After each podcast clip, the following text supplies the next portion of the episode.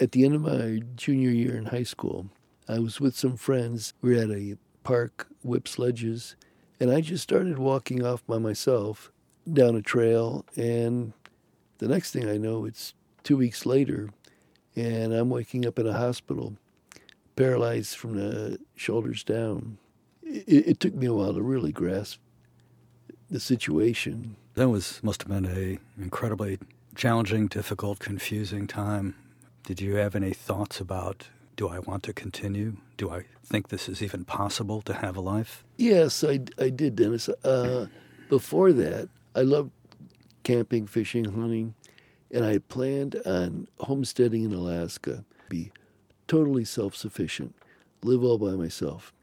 But when I became paralyzed, I became totally dependent. I needed somebody's help every single day. And I just could not deal with that. So I decided I was going to commit suicide by not eating. That was the only way I could think of. So I quit eating. And then a, a doctor came up to me and said, uh, I know what you're doing. It's not going to work. We will tube feed you if we have to, but we're not going to let you die. So I I knew then I have two choices. I could just either roll over and let the world run over me, or I could do the best I could to make the best life for myself.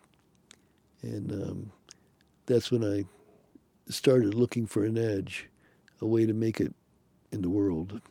So um, my friend Bruce Campbell, he started me in snorkeling, and from there I did skydiving, paragliding, uh, skiing, snow skiing, bungee jumping, all, all sorts of things. And the, the, point I probably should make, Dennis, is I didn't do any of it alone. I needed somebody's help all, all along the way.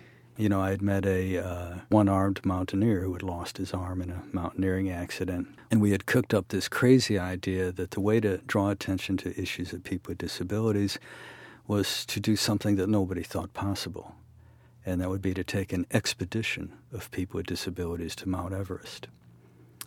Well, it just so happens that you showed an interest in going to Mount Everest, which um, shocked the world, in my opinion. this was had never been even attempted in history, and but you knew that. well, there's that, a reason you? it's never been attempted because it's a crazy idea. It was a crazy idea, and by the way, I'd never read that Into Thin Air book until after the expedition. Otherwise, I would have never been part of it. yeah, um, I was just thinking, oh, this is going to be so brutal, but I've got to do it. I've got to do it, and uh, so we did. And I mean, I had done so much research, 14 months of planning and preparation, mm-hmm. and here we get within a three-hour trek of Mount Everest base camp, and I get incredibly sick I remember waking up and my brother says, oh, I thought we were going to lose you last night. And um, the doctor, Janice, said, We're going to have to send you back to Kathmandu. Uh, you need to be in the hospital. So here I am, just three hours from the goal, and I had to go back. But um, subsequently, each success it just felt so much better.